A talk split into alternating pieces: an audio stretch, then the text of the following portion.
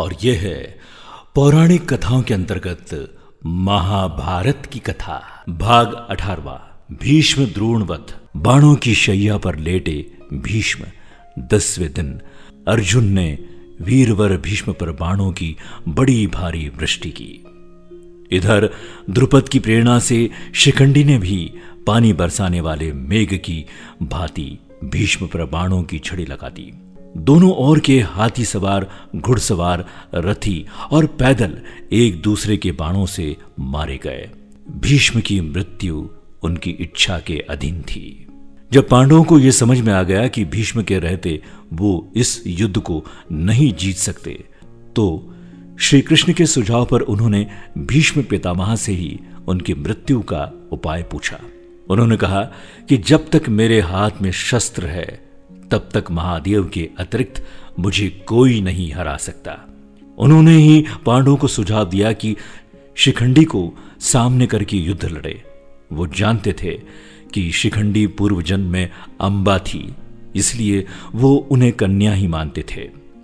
दसवें दिन के युद्ध में अर्जुन ने शिखंडी को आगे अपने रथ पर बिठाया। शिखंडी को आगे देखकर भीष्म ने अपना धनुष त्याग दिया। उनके शस्त्र त्यागने के बाद अर्जुन ने उन्हें बाणों की शैया पर सुला दिया। वे उत्तरायण की प्रतीक्षा में भगवान विष्णु का ध्यान और स्तवन करते हुए समय व्यतीत करने लगे।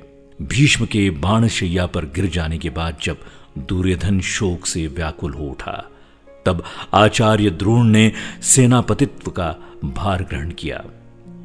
उधर हर्ष मनाती हुई पांडवों की सेना में धृष्टद्रुम्न सेनापति हुए। उन दोनों में बड़ा भयंकर युद्ध हुआ, जो यमलोक की आबादी को बढ़ाने वाला था। तेरहवें दिन के युद्ध में कौरव सेना के प्रधान सेनापति गुरु द्रोणाचार्य द्वारा युधिष्ठिर को बंदी बनाने के लिए चक्रव्यूह, पद्मव्यूह की रचना की गई। पांडव पक्ष में केवल कृष्ण और अर्जुन ही चक्रव्यूह भेदन जानते थे। लेकिन उस दिन उन्हें त्रिगत नरेश बंधु युद्ध करते करते चक्रव्यूह स्थल से बहुत दूर ले गए। त्रिगत दुर्योधन के शासनाधीन एक राज्य था। अर्जुन पुत्र अभिमन्यु को चक्रव्यूह में केवल प्रवेश करना आता था। उससे निकलना नहीं, जिसे उसने तब सुना था जब वो अपनी माता के गर्भ में था। और उसके पिता अर्जुन उसकी माता को यह विधि समझा रहे थे और बीच में ही उन्हें नींद आ गई। लेकिन जैसे ही अभिमन्यु ने चक्रव्यूह में प्रवेश किया, सिंधु नरेश जयद्रथ ने प्रवेश मार्ग रोक लिया और अन्य पांडवों को भीतर प्रवेश नहीं करने दिया। तब शत्रु चक्र में अभिमन्यु अकेला पड़ गया।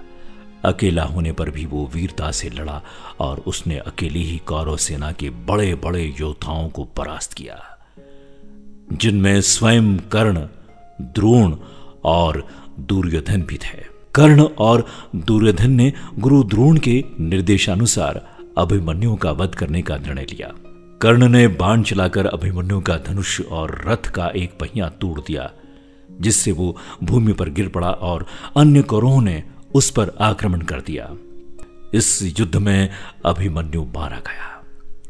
युद्ध समाप्ति पर जब अर्जुन को यह पता लगता है कि अभिमन्यु के मारे जाने में जयद्रथ का सबसे बड़ा हाथ है तो वो प्रतिज्ञा लेता है कि अगले दिन का सूर्यास्त होने के पूर्व वो जयद्रथ का वध कर देगा।